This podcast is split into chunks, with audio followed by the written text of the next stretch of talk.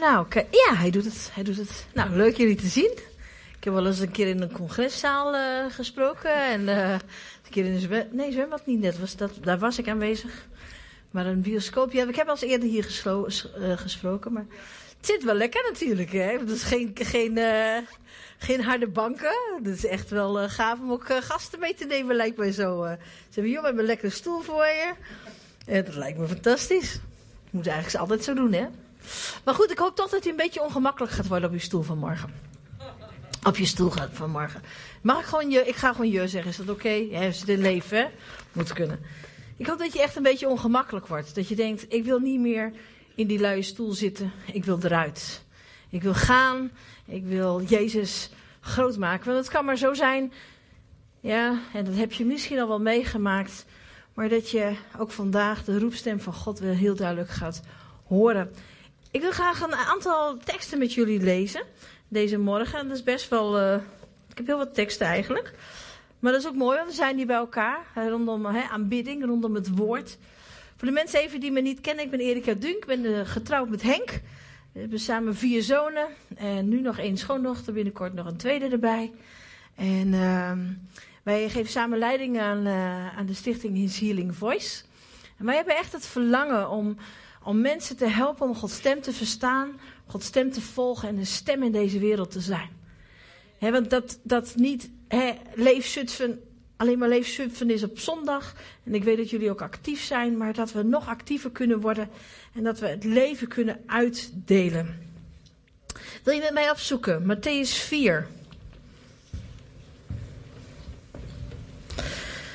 Matthäus 4 en dan vanaf vers 18.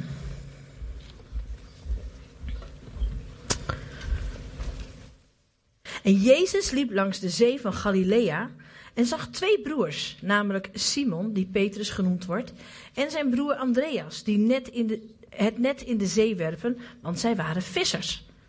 En Jezus zei tegen hen: Kom achter mij, en ik zal u vissers van mensen maken. Ze lieten meteen de netten achter en volgden hem. Hij ging vandaar verder en zag twee andere broers, namelijk Jacobus, de zoon van Zebedeus, Johannes, zijn broer, in het schip met hun vader Zebedeus, terwijl ze hun netten aan het herstellen waren. En Jezus riep hen. Zij lieten meteen het schip en hun vader achter en volgden hem. Man, ik weet niet, zijn hier vaders in de zaal waarvan de kinderen wel een beetje meewerken, bijvoorbeeld in je bedrijf? Zijn die er misschien? Ja, daarachterin. Is er iemand van jullie kinderen werkt mee in je bedrijf? Ja? Stel je even voor. Je bent samen aan het werk. Ik weet niet, wat, doet, wat doe je? Wat, wat doe je voor werk? Verkoop. Samen met een van de kinderen. Ja. Dus je bent fijn aan het verkopen. Daar komt Jezus aan. En die roept een van je kinderen. En die zegt: uh, Kom, volg mij. Ik ga je verkopen maken van het evangelie.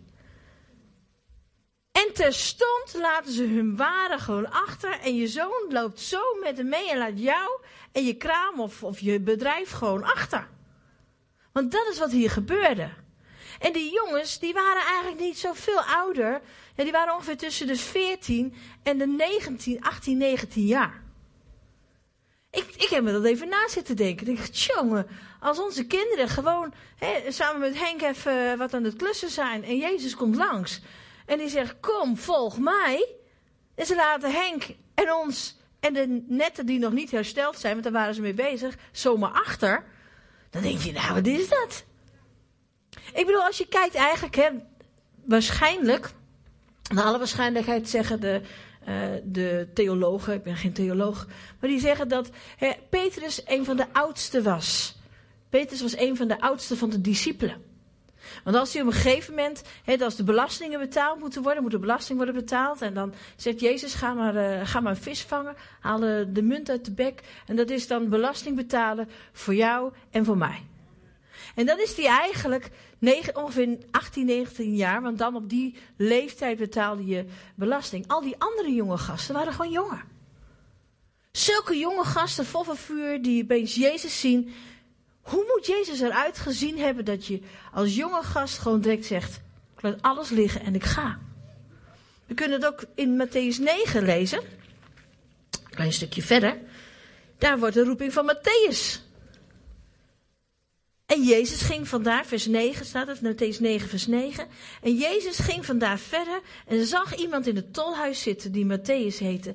En hij zei tegen hem, volg mij. En hij stond op en volgde hem. Man. Het is, toen ik daar gewoon zo mee bezig was, dacht ik, wat een gehoorzaamheid. Jezus komt, ze staan op en ze volgen hem. Nu lezen we met elkaar Lucas 14. Lucas 14.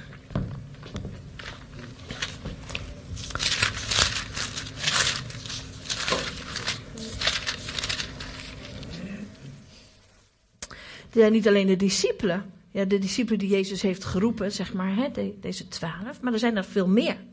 Want in Lucas 14, vers 25 staat. En vele menigten trokken met hem mee. Er trokken dus heel veel mensen met hem op. En terwijl hij zich omkeerde, zei Jezus dit tegen hen.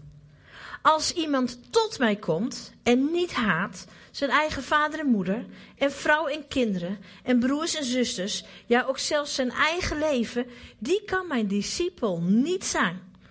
Wie zijn kruis niet draagt en achter mij aankomt, kan geen discipel van me zijn. Want wie van u die een toren wil bouwen, gaat niet eerst zitten om de kosten te berekenen of hij de middelen wel heeft om het werk te voltooien. Opdat niet misschien als hij het fundament gelegd heeft en niet in staat is het te voltooien, alle die het zien hem beginnen te bespatten.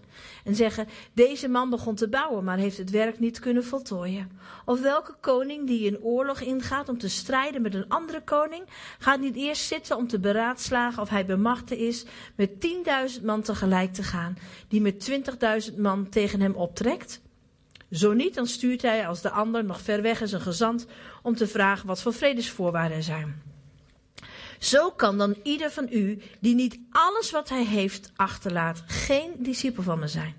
Het zout is goed, maar als het zout zijn smaak verloren heeft, waarmee zal het smakelijk gemaakt worden? Het is niet geschikt voor het land en ook niet voor de mesthoop. Men gooit het weg. Wie oren heeft om te horen, laten het horen. Ja, Jezus is een liefdevolle Jezus. En hij zegt tegen elk mens die in hem gelooft, en we hebben het vanmorgen ook gezongen, voor elk mens die het gelooft, wil jij, ja, de redding in mij, hè, ik wil jouw redder zijn, ik wil je voorziener zijn. Ja, onze uh, verlossing, zeg maar, en die is gratis. Onze verlossing ja, is gratis. Om het eeuwig leven te ontvangen, dat is gratis. Maar om een discipel van Jezus te zijn, dat gaat je alles kosten. En dat is pittig.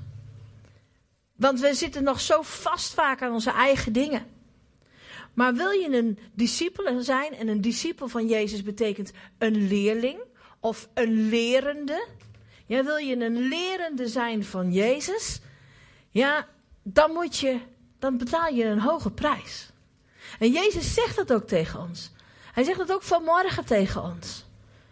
Je verlossing kost je niets. Maar wil je mij volgen, dan kost het je alles. Wat zien we allereerst? Als Jezus zegt, als iemand tot mij komt en niet haat zijn eigen vader en moeder, en vrouw en kinderen en broers en zussen, ja ook zelfs zijn eigen leven, die kan mijn discipel niet zijn. Wie zijn kruis niet draagt en achter mij aankomt, kan geen discipel van me zijn. Het, de discipel van Jezus Christus is allereerst een aanbidder. En dan niet een aanbidder met mooie muziek, dat is prachtig. Kijk, die, die, die teksten die wij zingen ja, over, over, over Jezus zijn teksten van, van overgave. Een discipel van Jezus is een aanbidder. En met die teksten zegt hij, zeggen wij vanmorgen, wij geven ons aan u over. Dan zingen we, alles is mogelijk. Alles is mogelijk voor wie gelooft. En geloof betekent dat jij dus de moed hebt om te vertrouwen, dat je God vertrouwt ja, in wat hij in zijn woord zegt. God is, God is iemand die zegt, wil je mij aanbidden? En wat is nou aanbidden? Aanbidden, ik heb het opgeschreven, is je leven neerleggen voor die ander vanuit ontzag en vanuit liefde. Je legt jouw leven neer uit ontzag en liefde voor hem. Aanbidden is je leven overgeven aan iemands wil. Je doet niet meer langer je eigen wil. Je wil de wil van, van Jezus doen. En een aanbidder is iemand die dient vanuit overgave. En dat is wat Jezus van ons vraagt. Als jij niet zelf je kruis op je wil nemen. Kruis is eigenlijk je verlogent jezelf. Je zegt, Heer, niet meer wie ik ben, wat ik denk, wat ik voel. Heer, ik ga achter u aan. Dus allereerst ben je een aanbidder. Dus een discipel van Jezus Christus is een aanbidder.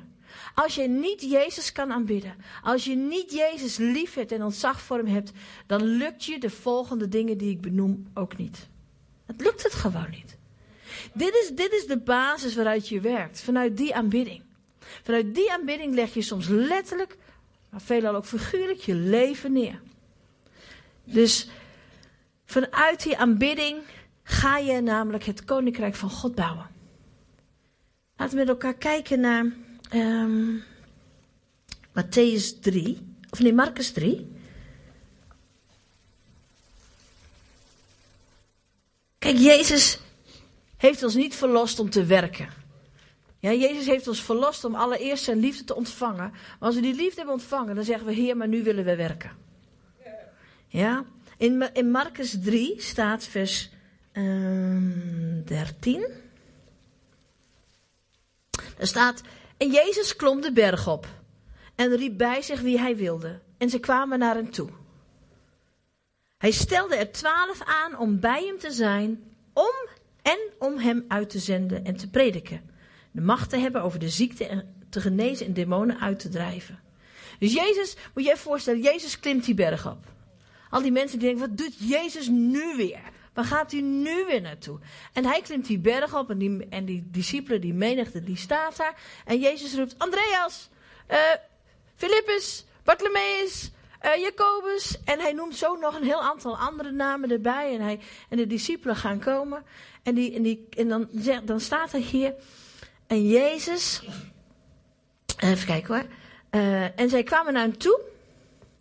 En hij stelde er twaalf aan om bij hem te zijn.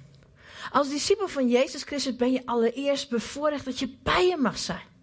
Dat is die intimiteit met Jezus. En vanuit die intimiteit met Jezus zegt hij: Zend ik je nu. Ik heb het afgelopen jaar veel dit gebed gebeden. Heer, ontvang mij als uw dochter en zend mij als uw dienstknecht. Dat is, dat is het fundament. Ontvang mij als uw dochter. Ontvang mij als uw geliefde. En zend me dan uit. Want we willen toch als Jezus zijn. Jezus was de zoon van God. En Jezus was de dienaar van mensen. En Jezus was ook nog eens een keer de meester over de duivel. En dat, als wij in Christus Jezus zijn, zijn wij dat ook. Wij zijn een zoon van God. We zijn een dienaar van mensen. En we zijn een heerser. We zijn een meester over de duivel. En Jezus zegt, toen hij ook naar de hemel is gegaan, zegt hij van ik ga naar de Vader. Ik zal jullie de troosten zenden. En al het werk wat ik nu doe, wat ik nu heb gedaan, jullie mogen het voltooien. Jullie mogen het vervullen. Wat doe je dan vanuit die aanbidding? En ik heb een drietal dingen ook weer. We gaan even, weer gewoon even fijn terug naar die Lucas uh, 14. Ja, ik had al gezegd, we gaan lekker veel lezen. Dat is ook mooi. Uiteindelijk is dat ons handboek. Onze handleiding, kan ik beter zeggen. Om ook het werk te doen. Dus oké, als jij hebt besloten, Heer, hier is heel mijn leven. Ik geef het, ik geef het aan u. En dat is al zo mooi hè, dat je dat ook kan doen in de waterdoop. En de waterdoop zeg je eigenlijk: ik, ik, ik ben niet alleen maar wedergeboren, ik leg nu ook echt mijn leven af. Erika leeft niet meer. Noem je eigen naam, die leeft niet meer. Ik leef nu in Christus. En wat ik zeg altijd, wedergeboorte is dat je zegt, Jezus, kom in mijn leven. En dan heb je de waterdoop, dan zeg je, Jezus, ik kom in uw leven. En dan heb je ook nog de dopende geest, dan zeg je, Jezus, uw leven door me heen.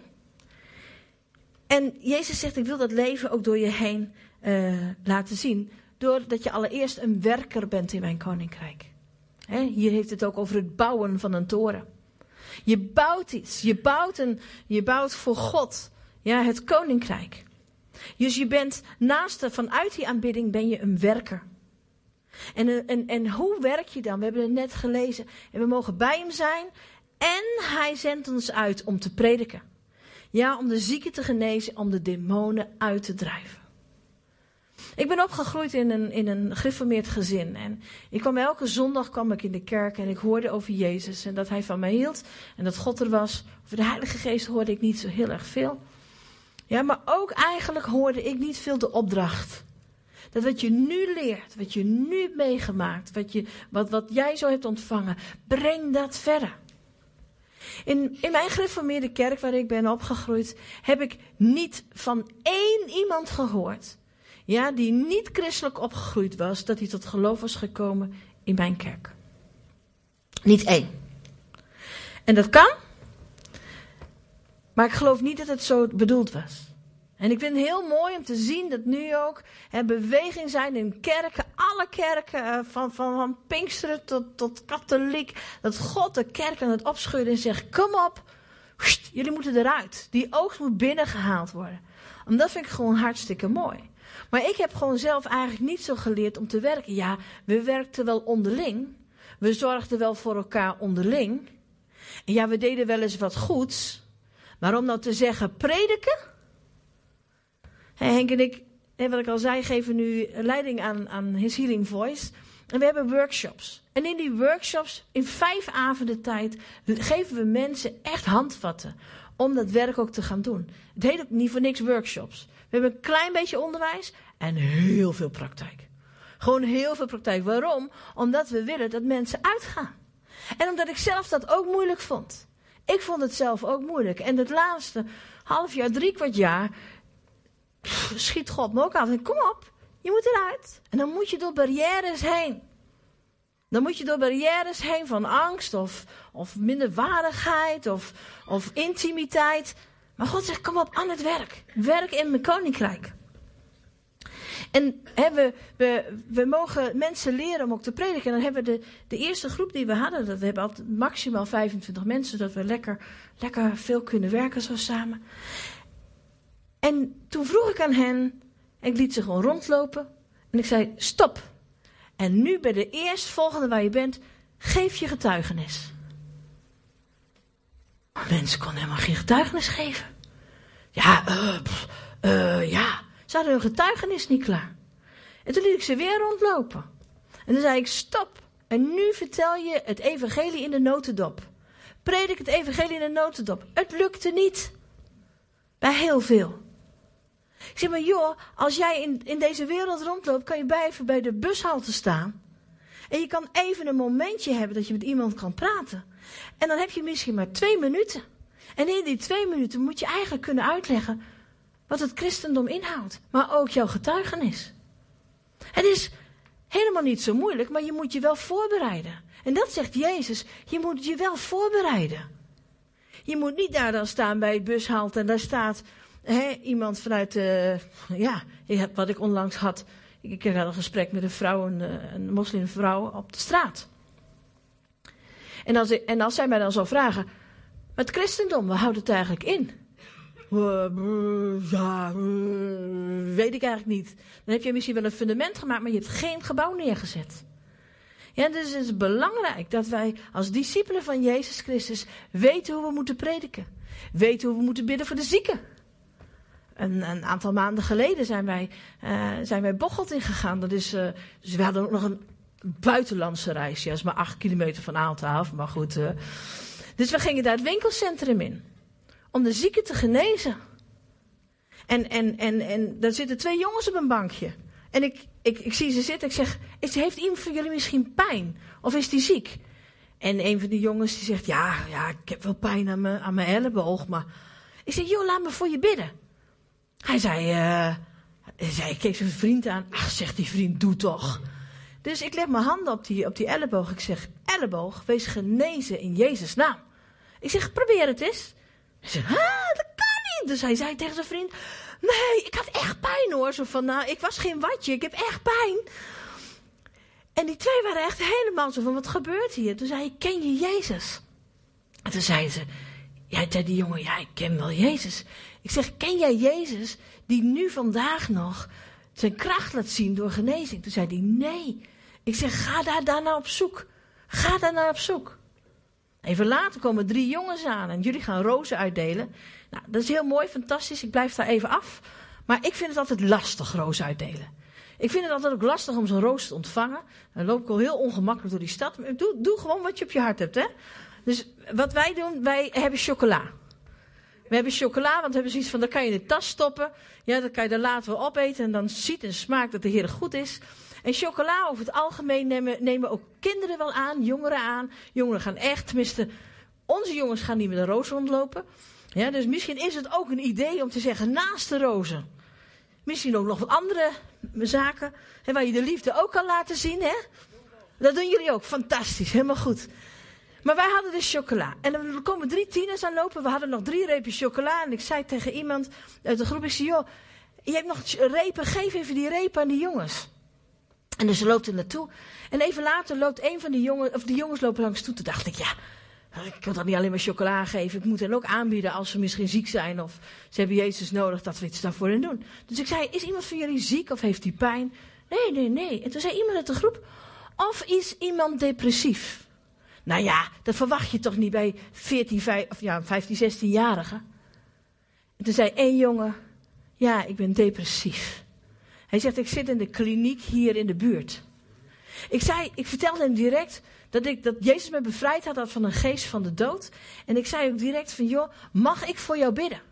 En hij zei, dat is goed. Dus ik legde hem de handen op en ik sprak die geest van de dood en depressie aan in de naam van Jezus. En die jongen schudde even en zijn ogen stonden echt anders. En hij begon te lachen en hij zei, dank u wel. Toen zeiden we, ken je Jezus? Toen zei ze, ja, ik, ben, ik, heb, ik, ken Jezus wel, maar... Toen zei ik, maar je kent nog niet deze Jezus van de kracht, hè? Nee, zei hij. Ik zeg, dat is kracht van het koninkrijk. En dat is iets, daar moet je, je moet ergens doorheen. Hebben jullie dat nou ook? Dat je, of, of doen jullie allemaal dit allemaal heel vrijmoedig al in leven? Misschien wel. Maar ik merk gewoon in mijn omgeving dat het best lastig is. En daarom zegt Jezus, je moet je leven afleggen. Je moet dood zijn. Dood zijn wat de ander van jou denkt of vindt of voelt of wat hij ook nog maar wil bedoelen. En dat is, is lastig. Gisteren zaten we op de verjaardag. Ja, bij, uh, bij uh, mijn, mijn schoonzusje en, en, haar, en haar zoon. En ze vertelde dat ze last heeft van een tennisarm. Dus daar werd dan over en weer over gepraat. Ja, ze kreeg dan shockwave-therapie en werk van allemaal. En toen zei ik tegen haar van... Ik zeg, ik zou ook kunnen bidden, zei ik. Ik weet dat ze me op Facebook volgt. En daar had ik net al iets opgezet dat er iemand, van, iemand was genezen. Dus ik zei, ik kan ook bidden. Nee, nee, nee, zegt ze, dat hoeft niet. Eh, want eh, ja, dit hoort gewoon bij ja, ouder worden. Toen dacht ik niks ervan, dat hoort niet bij ouder worden. Maar goed, ik wou haar op die verjaardag niet laten, uh, niet, niet gaan lopen doordrukken. Maar ik ga vandaag of morgen wel naar haar toe. Ik zei, joh, ik wil toch graag voor je bidden. Kom op. Maar ik werd nu al, oh, dat vind ik spannend. Ik loop echt niet zo makkelijk. En zeker naar familie is het soms toch nog makkelijk, moeilijker. Maar je moet het gewoon ook loslaten. Jezus zegt zelfs dat we onze eigen vader, moeder, vrouw en kinderen en broers en zussen moeten, moeten haten. Weet je waar dat vandaan komt? Jezus haalt iets, haalt iets aan vanuit het Oude Testament. Uit Deuteronomium. Uit Deuteronomium 13, vers 6. Waarin die zegt, als je vader of je moeder je wil in het geheim wil verleiden naar andere goden, dan moet je ze haten. Dus Jezus zegt, nou, je, moet je, je moet je familie haten. Nee, dat zegt hij niet. Hij zegt, je moet wel haten als ze jou willen verleiden, mee willen nemen in hun religiositeit of in hun afgoderij. Of zeggen, ach, doe maar rustig aan. ik vertelde ook aan, aan, aan mijn broer dat we nu een, een, besluit hadden genomen om, hè, ik werk nu ook nog bij Vrij Zijn, maar om ook alle activiteiten bij Vrij Zijn neer te leggen. Omdat we ons moeten focussen op Healing Voice en dat is na 14 jaar werken bij Vrij Zijn best even pittig. Maar Jezus zegt, leg het neer. En ik vertelde dat aan mijn broer. Toen zei hij van, maar hoe, hoe gaat het dan? Want ik, heb nog, ik had nog een behoorlijk stukje vast inkomen vanuit Vrij Zijn. Toen zei ik tegen mijn broer, ja, dan gaan we gewoon meer uit geloof leven. Toen zei hij, ja, maar is dat wat God van je vraagt? Op dat moment haat ik niet mijn broer, maar haat ik wel wat hij zegt. Want hij probeert mij in de, in de, in de, als het ware uit mijn besluit te trekken. En daarvan zeg ik nee. Dan zeg ik, heer, ik leg mijn leven neer. Ja, dus Jezus haalt iets uit, uit Deuteronomium. En die zegt, joh, je moet, je moet alles wat tegen ehm, het ingaan van dat je discipel wil zijn, dat moet je haten. Leg je leven neer. Dus je bent een werker. Dus jij bent geroepen om te prediken, jij bent geroepen om de, zieken te genezen, om de demonen uit te drijven. Kan je vandaag al doen. Nou, dat is mooi. Je mag ook hier beginnen. Je mag hier gewoon lekker. Hè, uh, mijn broer zei van: hey, bid voor iemand die hier niet aanwezig is. Ik, bid dat je, ik, ik vraag je of je straks wil bidden voor iemand die wel aanwezig is, die hier ziek is. Ja, opdat je gaat uitstappen. Wat nog meer? Jezus zegt: het is niet alleen je bouwen, maar je moet ook vechten. Als jij je leven aan Jezus hebt gegeven, je bent een aanbidder, ja, dan werk je en dan ben je ook een strijder. Nou, daar hebben we vanmorgen ook al over gehoord, hè? Als mensen dus uitgaan om dan ook te strijden ja, in de hemelse gewesten. Zodat, het, zodat eigenlijk het koninkrijk van God baan kan gaan breken. En bovenal, wij worden allemaal opgeroepen als we discipelen zijn van Jezus om te getuigen van zijn koninkrijk. En ieder mens hier in deze zaal die Jezus Christus heeft aangenomen, heeft een getuigenis. En als je zelf geen getuigenis hebt, dan gebruik je maar het getuigenis, bijvoorbeeld wat ik vanmorgen heb verteld. Dat je zegt, hé, hey, ik was vanmorgen in een dienst en ze vertelde dat iemand was genezen van een elleboog en jij hebt ook last van je elleboog. Of, hé, hey, ik heb een prachtige getuigenis gehoord van iemand die uit de doden is opgewekt. Op dit moment gaat het filmpje helemaal uh, door uh, YouTube dat een Amerikaanse arts heeft, uh, heeft een dode opgewekt. Dus het is nu op het nieuws gekomen in Amerika. dus het is niet alleen maar meer in Afrika, ergens in de jungle. Nee, het gebeurt ook gewoon nu in Amerika. Want Jezus Christus is dezelfde in Amerika als in, in de jungle in Afrika, waarvan iedereen denkt, nou ja. Maar een, een gerenommeerde arts, ja, die, waarvan de dood was al vastgesteld. Ja, en hij, hij, is een, uh, hij is een geestvervuld arts. Hij loopt weg bij die man waar het 40 minuten geprobeerd is hem door, door de shocken weer in het leven te brengen. Maar het zo'n fataal hartinfarct. En hij loopt het ziekenhuis, hij loopt door het ziekenhuis, hij loopt weg. En op dat moment zegt de Heilige Geest tegen me, omdat hij nog niet gered is, wek hem op. En hij denkt, ja. Maar hij hoort het nog een keer. En hij loopt terug. En ze zijn deze, deze patiënt al aan het afliggen. Ze zijn al de laatste eer aan het bewijzen. Ze zijn hem al aan het wassen, aan het klaar te maken. Om hem vervolgens in de koelkast te schuiven. Maar hij komt erbij en hij zegt. Uh, hij begint te bidden. En een zuster die erbij staat, die zegt: Wat doe je nou? Hij is al, hij is uren dood. Ik ga er nu voor bidden, zegt hij. En dan, om vervolgens komt er een collega-cardioloog binnenlopen en hij zegt: Geef nog één keer een shock. Hij zegt: Dat doe ik niet. Kom, hij is toch dood? Geef nog één keer shock, doe het voor mij, zegt die cardioloog. En hij pakt en hij zet, ze retten die uh, defibrillators erop. En boef, één schok. En in één keer gaat het hart, klopt gewoon helemaal goed. Direct goed. En even later komt ook adem erbij. En, en, en wordt zo deze persoon wordt weer levend. Dus het is een totale shock in het hele ziekenhuis. En, twee, en hij wordt direct naar de IC gebracht. Maar ja, eigenlijk wordt hij daar gebracht omdat hij dood was, maar hij heeft niks. Hij, zijn organen, alles, is, er is niets te vinden. Ze hebben alles onderzocht, er is geen enkele schade. En twee, weken daarna, twee dagen daarna komt die arts bij deze man aan bed. En hij vertelt dat het Jezus is geweest die hem met de dood heeft opgewekt. En op dat moment geeft hij zijn leven aan Jezus. En dan zie je later die man zelf ook getuigen. Dus als mensen om je heen erg ongehoorzaam zijn, zeg je, oké?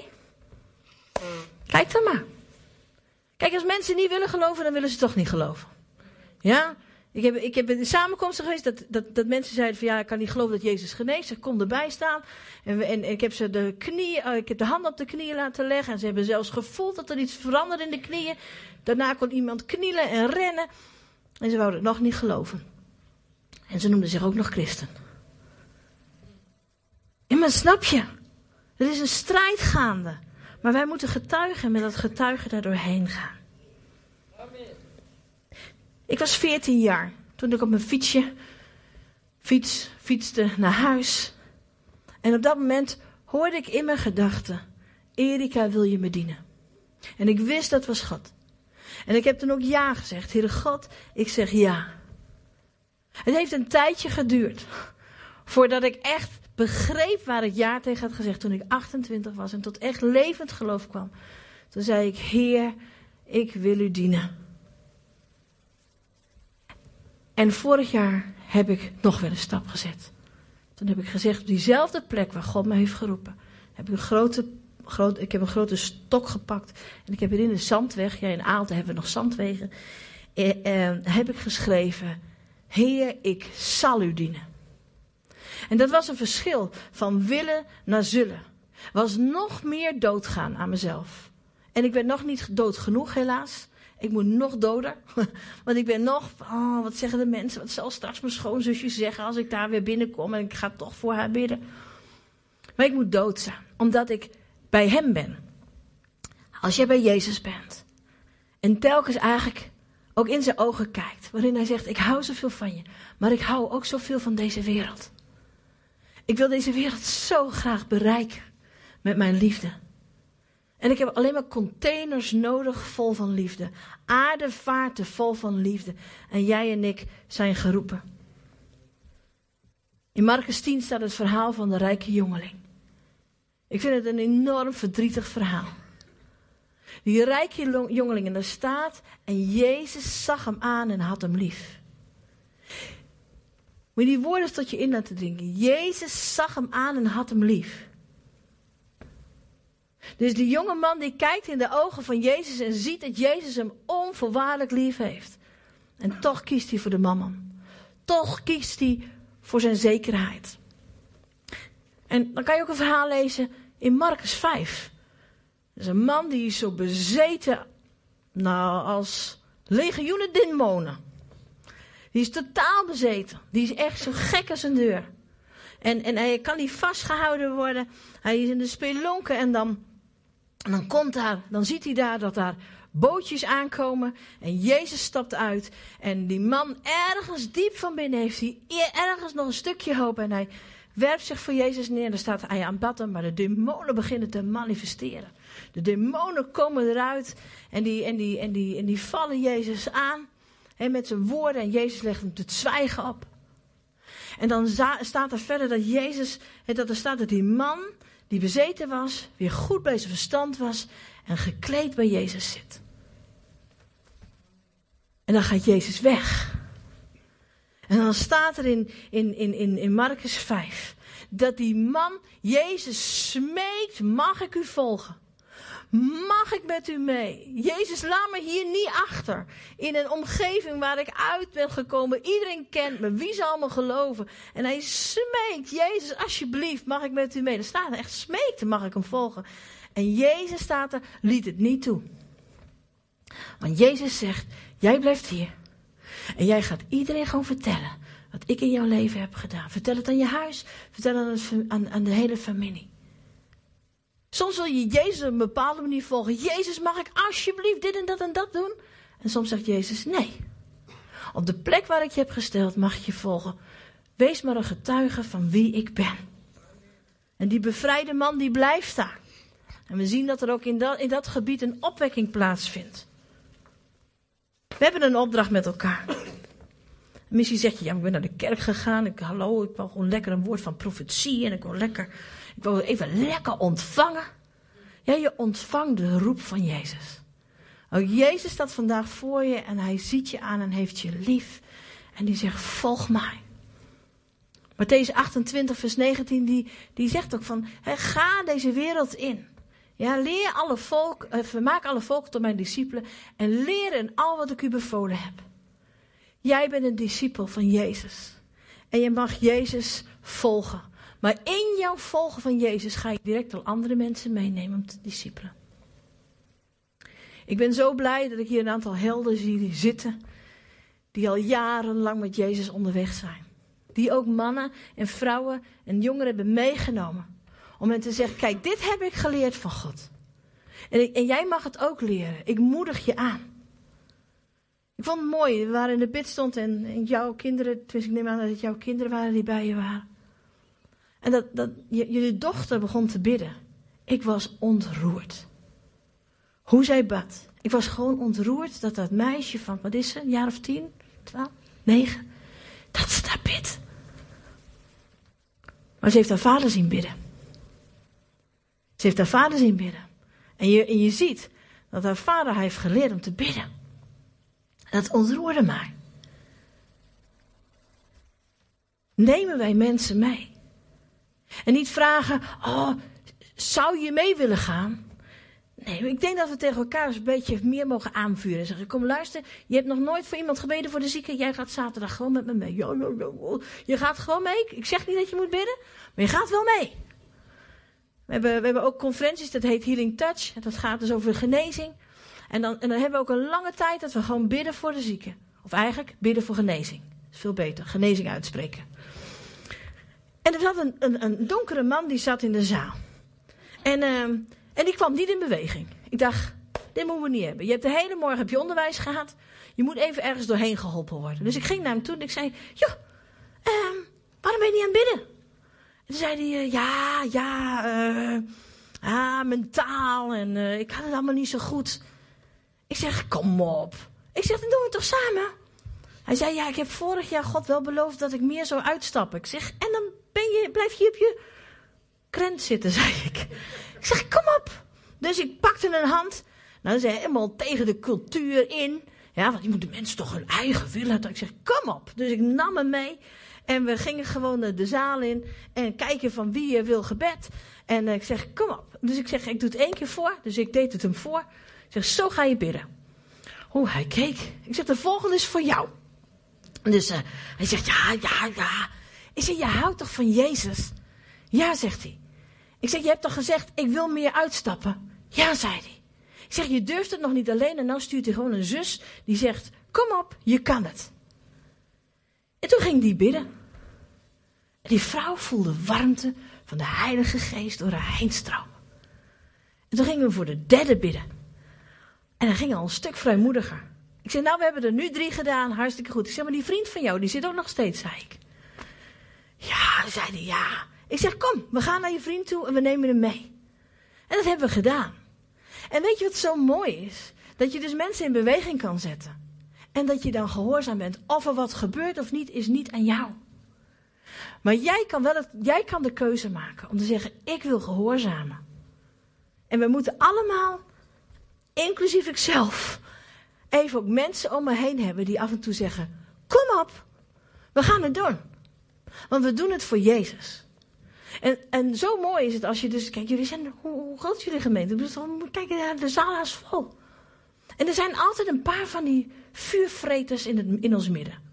Ja, die denken, nou, die zijn onverschrokken. Dan ga je daar maar eens bij staan. Dan denk je, oh, maar van nature denk je, oh, die is dat allemaal. Leer daarvan. En die vuurvreters, die kunnen wat leren van de mensen die wat bedeesder zijn en wat meer ruimte nemen. Of, uh, of uh, wat meer tijd nemen, er niet direct bovenop duiken. Ga elkaar opzoeken. En zeg, joh, jij bent dus heel vrijmoedig hierin. We hebben nu een stel jongeren in onze kerk. Ik heb gezegd, als ik weer de straat op ga, gaan jullie gewoon mee. Ja, zeiden ze. Waarom? Omdat ze, willen ook zien dat het koninkrijk van God en het koninkrijk van kracht ook is. En ze willen gewoon voorbeelden. Dus in het discipelen, dat wat Jezus mij heeft geleerd, al ben ik maar één stapje, dan zeg ik niet voor, maar één stapje een bepaald gebied in. En die anderen zijn nog niet geweest. En ik ben dan zelfs ook best wel een beetje, soms een beetje angstig. En dan zeg ik, oh nee hoor, dat kan wel. Dan denk ik, oh God, u gaat het toch wel doen hè. En dan gaat God het doen. Jezus zegt vanmorgen tegen ons, wil jij deze wereld ingaan? Vanmorgen toen ik hier nog verder aan het voorbereiden was, toen, dacht ik, als ik kijk naar deze wereld, wat zegt deze wereld? Ik kom zoveel mensen tegen die zeggen, wie houdt er nu echt van me? Mensen die zeggen en laten zien, waar hoor ik nu echt bij? Ze doen de meest gekke dingen, maar waar horen ze nu echt bij? En deze vraag, wat doe ik eigenlijk op, op deze wereld? Wat is eigenlijk mijn doel dat ik hier ben? En toen dacht ik, op al deze drie antwoorden hebben wij, op drie vragen hebben wij het antwoord. En dat is Jezus. Wij mogen samen ambassadeurs van verzoening zijn. Ambassadeurs van verzoening staat ook in, in 2 Korinthe 5 vers 17. Wij mogen vertegenwoordigers zijn van een regerende autoriteit. Ja, en naar deze wereld gaan en zeggen: We willen jou weer in overeenstemming brengen met Gods woord, Gods wil en Gods plan. Gods woord zegt dat je geliefd bent. En dat woord kom ik je brengen. Gods woord zegt dat hij niet, dat hij ziekte haat en dat hij ziekte niet wil. Dus ik wil je in overeenstemming brengen met Gods wil en hij wil genezen. Ja, en ik wil je in overeenstemming brengen met Gods plan. Die zegt, ik wil niet dat je doelloos rondloopt, maar dat jij de liefde van mij kan, van de liefde van de Vader kan ontvangen, kan beantwoorden en kan doorgeven. Maar we zijn heel vaak bang. Vrees voor mensen spant een strik. En dat herkennen we denk ik best. En misschien zeg je als je dit gehoord hebt, ik wil eigenlijk zo graag, maar ik ben zo bang. Ik ben eigenlijk elke keer te bang. Dan wil ik vragen of je wil gaan staan. Als jij zegt, ik ben, ik vind het een mooi woord wat je zegt, maar ik weet dat ik echt te scheiterig ben om uit te stappen. Wil je dan gewoon gaan staan? Dan gaan we met elkaar bidden dat die vrees voor mensen, dat we ons daar niet meer door laten leiden. Dat we Jezus vandaag zullen zien. Man, het is, het is zo mooi waar Jezus nu mee bezig is. Die zegt, kom aan. En deze week krijg je heel veel mogelijkheden. Oh, dat vindt de Heilige Geest fantastisch. En als je het niet hebt, als je dan, als je dan toch misschien niet hebt gedurfd, dan bel je gewoon, kijk even om je heen. Dan bel je gewoon iemand anders op en zeg ik heb het wel geprobeerd, maar het lukt even niet. Bid dat ik het de volgende keer wel lukt. Iemand zei laatst tegen mij, ja, ik, ik, ik, ik durfde eigenlijk niet. En toen, toen, eh, en toen ging ik naar huis en toen dacht ik van, ja, dan heb ik het niet gedaan. En ze zegt, ik heb er de hele nacht niet van geslapen. Ik zeg, goed zo. Moet je hartstikke veel pijn doen. Zodat je de volgende keer denkt, ja, uh, nou, kom op, moet er maar doorheen. Maar fijn dat jullie zijn gaan staan. En laten we samen bidden. Laten we samen, ik bid jullie voor en dan bidden we na. Ja, dan mogen je naar De Heilige Geest, ja, dat is een geest van liefde.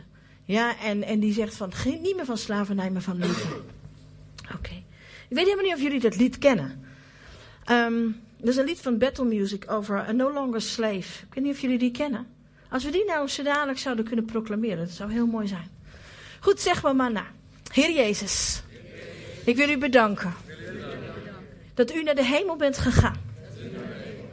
En uw Heilige Geest hebt gezonden. En mij geroepen hebt. U zegt, kom bij mij. En ik kom bij u, Heer. En u zegt ook dat u me uitzendt. Ik beleid, Heer Jezus, dat ik bang ben. Dat ik me laat gevangen nemen. Door angst voor mensen.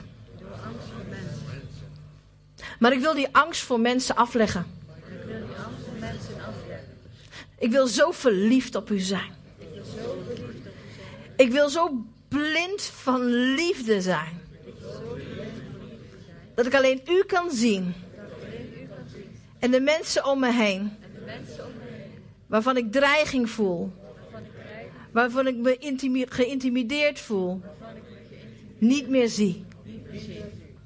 Heer Jezus, vergeef de keren dat ik niet ben uitgestapt. Waarvan ik wist, als ik uitstap, zijn alle dingen mogelijk. Heer Jezus, ik wil er niet over zingen. Als ik het niet vervolgens ga doen. Wilt u mij op dit moment bevrijden? Van elke juk van angst. Wilt u juk van angst verbreken? Door de zalving van uw Heilige Geest. En ik kom onder uw juk. Vol van liefde. U hebt zoveel liefde voor mij. Maar u hebt ook zoveel liefde voor mijn familie. Voor mijn vrienden. Voor Zutphen. Voor deze omgeving. Jezus, hier ben ik. Dood mij. Opdat ik leven. Ik neem het kruis op me. Ik wil u niet verloochenen.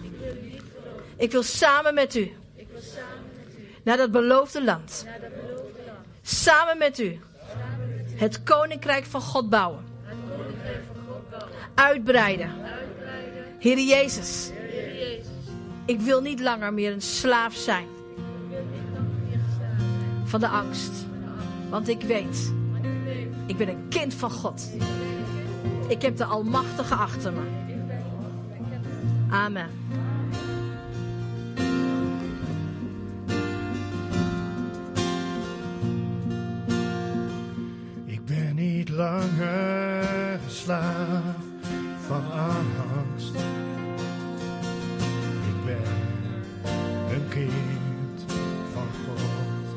Proclameren?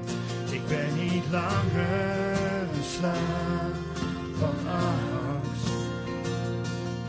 Ik ben een kind van.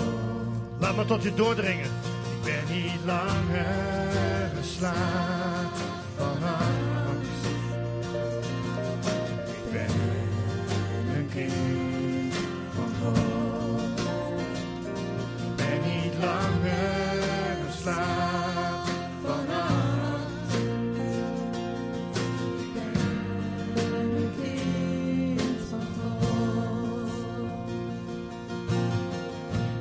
Spleet de zee zodat ik er doorheen kon. U gaf mijn voeten vaste grond. U redde mij, nu sta ik hier en zing.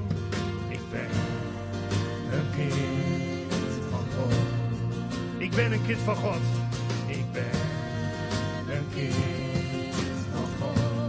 Ik ben een kind van God.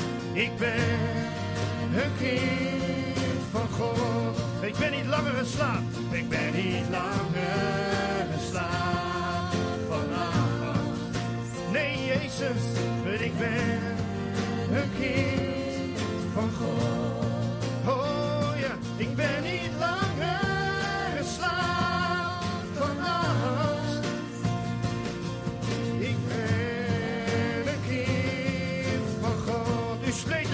zodat ik er doorheen kom.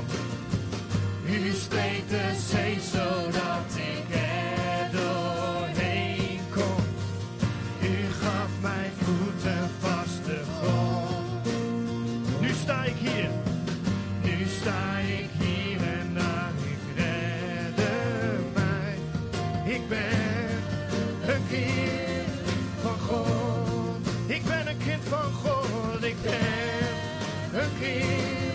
van God. Oh Jezus, ik ben een kind van God. Ik ben niet langer Een slaaf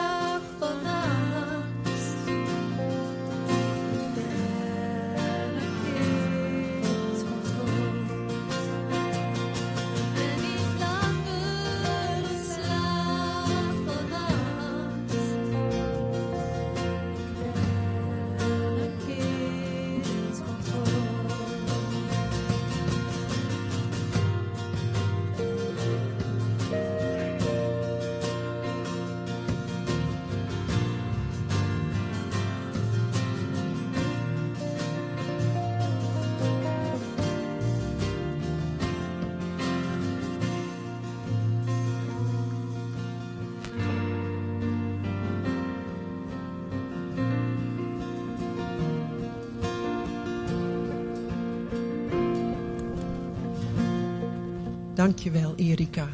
Het is geweldig dat we niet langer een slaaf van angst hoeven te zijn. Maar misschien heb je toch nog angst in je leven of zit je nog aan dingen vast. Dingen die je belemmeren om uit te stappen.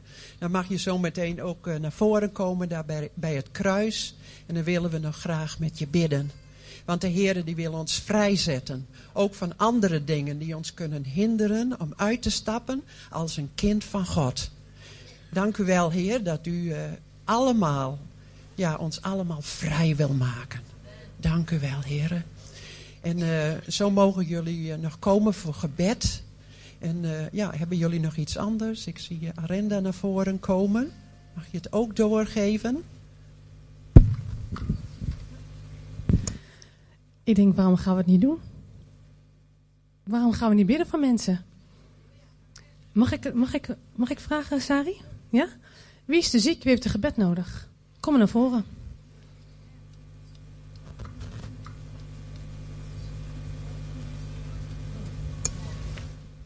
Ja, waar is ruimte? Aan die kant is ruimte.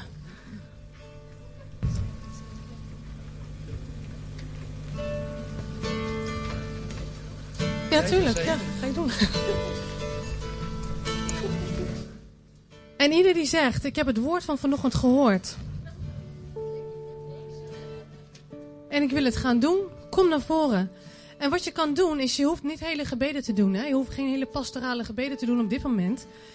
We gaan gewoon ge- ge- eh, genezing uitspreken. Wat je doet, je gaat ehm, naar iemand toe die hier staat, die heeft gebed nodig. En je zegt, in de naam van Jezus spreek ik de ziekte aan, verdwijn in Jezus' naam. Je kunt ook de ziektemacht aanspreken. In de naam van Jezus, ziektemacht, verdwijn in de naam van Jezus. Het is niet onze naam, het is de naam van Jezus die het doet. Amen. En al deze mensen hebben genezing nodig. En misschien ehm, wil jij zelf ook al ehm, voor een ander bidden. Dat kan, dan ga je daarna gewoon weer terugstaan. Als je voor jou gebeden is, oh, en je hebt voor iemand gebeden, dan kun je weer naar je eh, eigen plek toe gaan. Dus kom maar naar voren. Wie het woord gehoord heeft en het wil oefenen en het wil doen, hier is een veilige setting. En het is niet aan ons of het gebeurt, het is aan de Heer zelf. Amen? Dus kom maar naar voren. We hebben tijd. Gaan we bidden.